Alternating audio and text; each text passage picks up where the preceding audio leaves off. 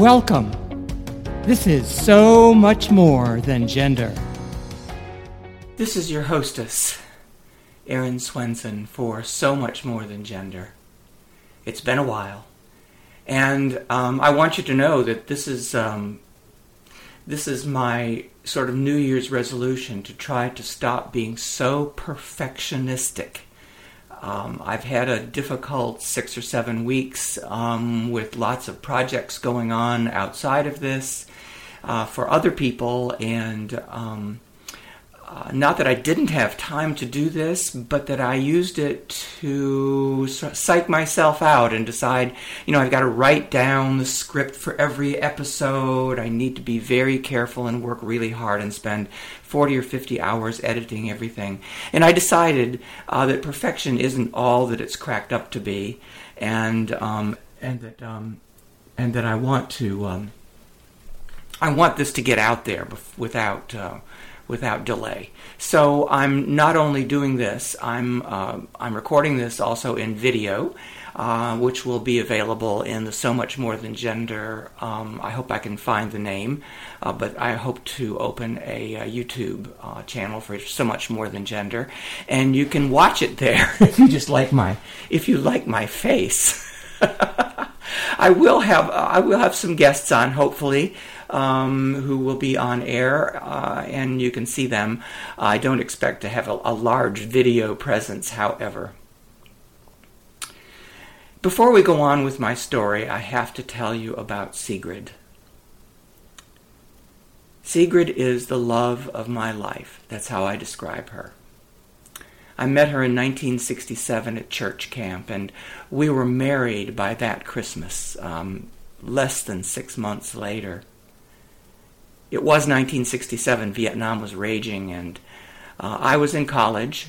I had finished two years and was transferring from one college to another, and in the transfer lost a whole year's worth of credits. You don't you don't transfer from an electrical engineering program into a liberal arts program without getting hurt, and I did.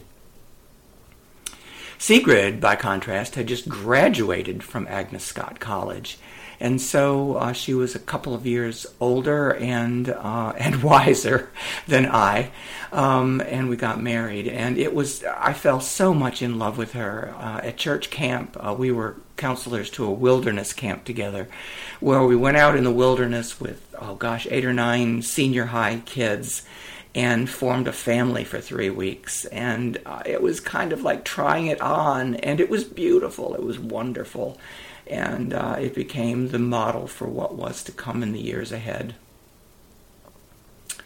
We were married and um, came back. Sigrid uh, went to work. She decided against graduate school, um, and I uh, continued to plow into my schoolwork uh, as well as uh, as work uh, some miscellaneous jobs to try to keep ends together.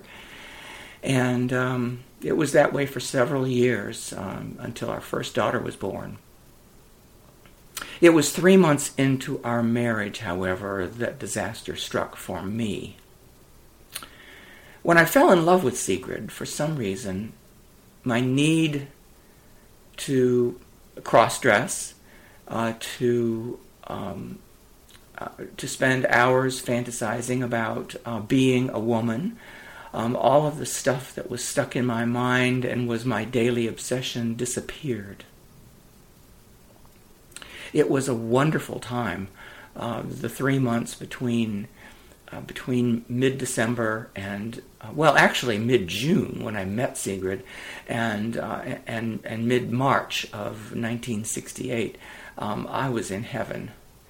And then one day, um, I was at home alone. Uh, Sigrid was at work, and um, and I found myself dressed in my wife's clothing looking at myself in the mirror and being completely devastated. It was the beginning of my living in um, in secret. Uh, it was devastating to me. I became very depressed. You know, thinking go, thinking back on it and talking about it now, I probably should have told her about it uh, but I'm certain, and I was certain at the time that had I done that, that it would have really ended our marriage. And uh, and looking at it from this perspective, that would have been a very big mistake for me. I'm not so sure for Sigrid, but it would have been for me because my our marriage was um, was a precious thing in my life. I decided to keep it a secret, and I I managed to live with it by uh, overworking, uh, and I had lots to do. Um, Inga, our first child, came into our lives uh, in our third year of marriage. Uh, we were living on the seminary campus, even though I still had another year of college to do because the seminary enrollment was down and, and they needed to rent out, they needed the rent from our apartment. So uh, we moved into the seminary student housing a year early while I finished my last year of college with our brand new baby daughter. Um, I was uh, at the time uh, working uh, at um, at a major Atlanta department store, uh, almost full time, and of course finishing up my seminary degree and uh, trying to be a good father at the same time. And I found that a great mix. I could do do all of that and really overwork, and um, it it kept me it, it kept me at a level of depression um, that I could cover up uh, with all of the activity, and so it worked. Um, it worked well. Um, I went through clinical training, decided to uh, go into a graduate degree program, started it, and then, uh, for the purpose of gaining some experience, headed off to be the assistant pastor of a church in Dalton, Georgia. So we packed our little family of three up and moved to Dalton. Uh, and after a couple of years there as uh, minister of education, um, our second daughter was born. Laura was born at 26 weeks, which was um, almost 14 weeks prematurely. And uh, she was about three pounds. Um, all was fine except that she had um, a problem with breathing. Her lungs had a terrible problem and she could not breathe on her own. So she required a respirator, uh, which meant that she required uh, intensive care. And so um, Laura and I, the night that she was born, we flew from Dalton, where we were living, um, about 200 miles to Columbus, Georgia, where the only neonatal ICU bed was in the state that was available. And uh, Laura stayed there for a couple of weeks. Um, she came home, and um, we thought things were going okay. Um, and uh, then she stopped uh, responding. Her, her her fontanelle, the little soft part up there that little babies have, that is that is that open spot in the head, um, became taut, and uh, that was a warning sign. And Sigrid, Sigrid uh, was a majorly good mother. Uh, she saw the sign immediately. We were on the phone, and Laura was in the hospital in the emergency room within the hour.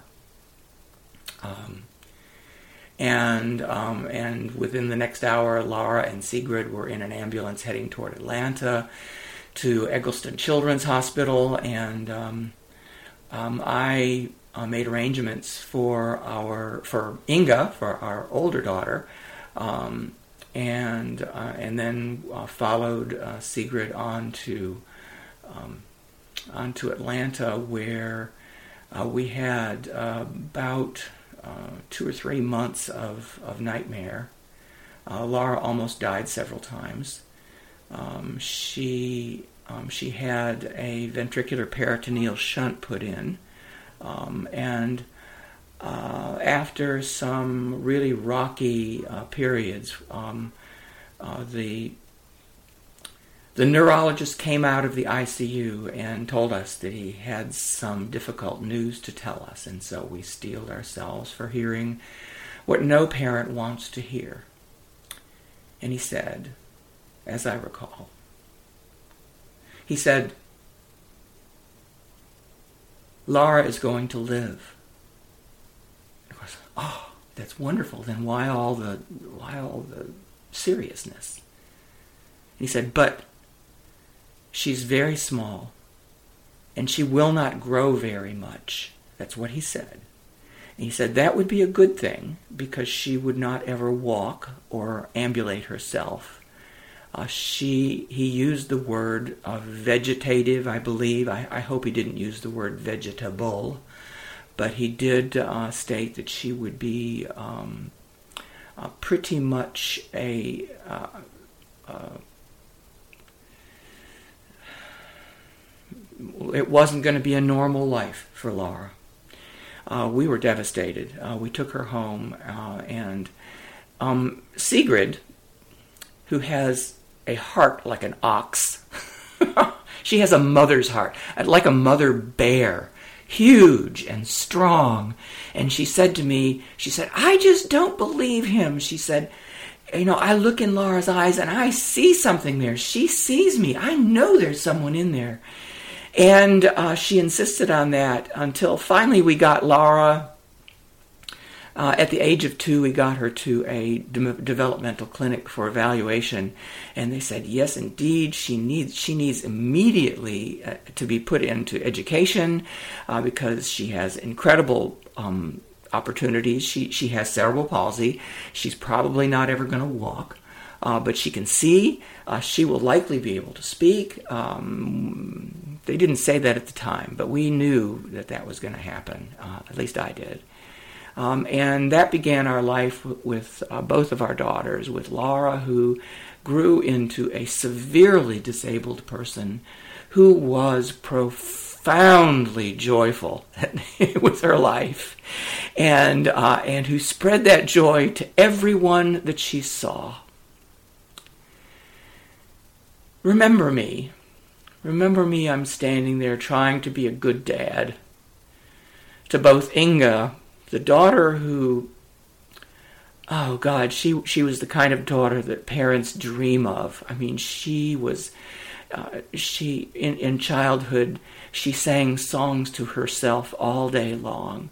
She played by herself she could play with other kids. She helped other kids do it. When Laura came home afterward and, and she was, you know, Laura was four or five years old, Inga would pack her up in uh, our little red wagon with the sides on it and she would bundle Laura up and sit her in the wagon because she really couldn't sit up by herself. And she would pack a lunch for both of them to take Laura on a tour of our neighborhood so Laura could see the neighborhood and they went on a picnic. That was the kind of big sister that Laura was. And here I am trying my best um, to be a good dad, to be, I was a therapist at the time. I was both ordained as a Presbyterian minister. All of, all of the busyness that I had done uh, caused me to accomplish a great deal in my life. Um, uh, I actually had earned um, uh, three graduate degrees, um, n- not just my bachelor's degree after being married, but three graduate degrees while being married, and and so um, all was well except for my soul. It was not well with my soul. Um, uh, but I did my best, uh, and I worked hard on the house. I, um, I, you know, I reworked that house that we lived in uh, practically from top to bottom, ripped out paneling and put in drywall, ripped up plywood and put in hardwood flooring, uh, built a 600 square foot deck, um, designed and remodeled with my own hands, including the cabinetry, our kitchen, um, I, I, and you know still at the same time um, keeping a full time practice going, and for a year of that time also being um, an interim pastor of a, of a medium sized congregation in suburban Atlanta. Um, amazing, amazing that I did that. Um, Sigrid did not know anything of what was going on with me. Our life together uh, was good, except that my depression and and I think uh, the way uh, that I demeaned my own self. It wasn't low self esteem. It was a kind of uh, demeanment. Uh, I, I, knew that I was really not worthy of this woman, uh, that I was not worthy of these children, um, that I was not worthy of being a father, that I was not worthy of being a successful psychotherapist, that I was not worthy of being a valued colleague among my Presbyterian minister minister friends. I wasn't worthy of any of that. Um, and I carried that around as a secret. I would uh, find uh, odd uh, strange times to cross dress. When I was writing a dissertation, I would go off to the mountains for a weekend of writing, which of course meant a weekend of writing uh, in the role of a female and not a male, although that never came through anywhere, ensconced in a cabin deep, safely deep in the mountains of North Carolina. It was all a big secret until um, until uh, one day in uh, 19 80s, I think it was 1988, um, Sigrid had gone off for a weekend with one of her best friends, Dale. Um, she and Dale used to have a, a, a, weekend together once a year where they would go off and leave their families. Uh, Dale had two kids too. In fact, our families kind of grew up together in seminary. We were next door neighbors. Uh, so our families were well acquainted and very close, very intimate. Um, and Sigrid had come home from one of her weekends with Dale, and uh, she was sort of debriefing her weekend with her, and she said, "You know, Dale said that um, both she and David, David was her husband, uh, kind of my best friend at the time, uh, the, the, one relationship that I that I that I truly um, destroyed, I think, in my gender transition. Um, but um, uh, she and, and, and Dale had come home, and we've got to remember I'm living as a guy, um, doing my best. And she and, and, and Dale, she came home and she said, You know, Dale and David think that our relationship is really more like a loving brother and sister than a husband and wife. That hit me like a ton of bricks. I felt so sad. I felt sad, partly because I knew Sigrid to be a deeply sexual person. And I knew that our relationship was not facilitating in any way that part of her. And I knew why. Um, and um, uh, the next Monday, she went off to work, and uh, um, I didn't sleep at all that night. I found a small note a notepad, and I was going to write her a one page note telling her that, um, unbeknownst to her, I had been cross dressing since the age of 10, and that I'd been cross dressing through all of our relationship, and, um, and that I really didn't want to be a woman. What a lie! Oh my God! But then I went on. I, it, it, was pages and pages. I took this this little pad of little notes and filled it up uh, with all the things that I had done that I felt that had transgressed our, our marriage, and and apologized to her, and uh, and and and and left it for her and went off to work. I had group that night, so I wasn't going to be home until like after nine. And I remember coming home, um, uh, really thinking that um, my suitcase would be out in front of the door. That's what I would have done because that's the kind of person I am. But that's not Sigrid. I always fail to fathom the depth of that woman. No, it was not a suitcase waiting for me at the door. It was the open arms of my wife. She embraced me. She told me she she really didn't know, but it wasn't a surprise either. And, you know, we must have talked for hours. I promised her that I that I didn't want to be a woman and of course, just the fact that I was trying so hard to promise her that was a confession that that was exactly what was on my mind. Uh, but we made plans. I was not to mess with her clothes. I was to get my own clothes. We sort of set some ground rules for my cross dressing. Uh, that I was going to get some help from a ther- from another therapist. I'd been in therapy for my whole life that I was going to see a therapist who was uh, versed in cross dressing and and um, and gender issues, and and um, and all would be well. Um, my God, uh, the next day uh, was like heaven. I'm telling you all of this because that is the woman that I married. She married me, and she and she she stayed with me through the terrible depression that I had at the very beginning of our marriage when I discovered that I had, had not moved past this challenge in my life. We stayed together and supported each other through the traumatic birth of, of, a, of a daughter and then stayed together as Sigrid, and I think I probably helped, but it was it was because Sigrid was there t- to to support me and, and move me on. But we had and raised two beautiful daughters. And she even supported me when he, she I told her that. The story obviously goes on from there. But I wanted to introduce you to this woman. This woman who, even today, she lives about a mile from me. We see each other all the time. We continue to support each other as parents of these two, two, two you know, now adult middle-aged women. Um, we spend holidays together, and we help each other going to doctor's visits. She's I'm I'm at that age where I'm getting a colonoscopy. Oh yay! Tomorrow, and uh, Sigrid is going to go, and she's going to be my she's going to be my companion for that. And you know, she said, you know, when I told her that I was going to transition in in 1994. God, what a thing for a, for a loving wife to hear from her husband. You just don't expect it. When I told her that, she said that she loved me and she always would.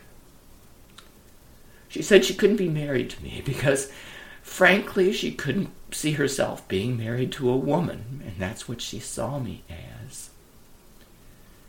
But she said that she would be there with me, for me, through the whole journey. And she has. That's why my life has been so much more than gender. Thank you. So Much More Than Gender is about the actual lives of people who are transgender and gender nonconforming. The point is to present the real lives of the TGNC community. Some of us are exceptional in one way or another. Most of us are ordinary in most ways. All of us are human in every way so the series presents both my story and the stories of many others in the TGNC community. Thanks for listening. If you would like to communicate with us, our email address is so much more at erinswenson.com. That is so much more, no spaces, no periods, at E R I N S W E N S O N dot com. Thank you for now.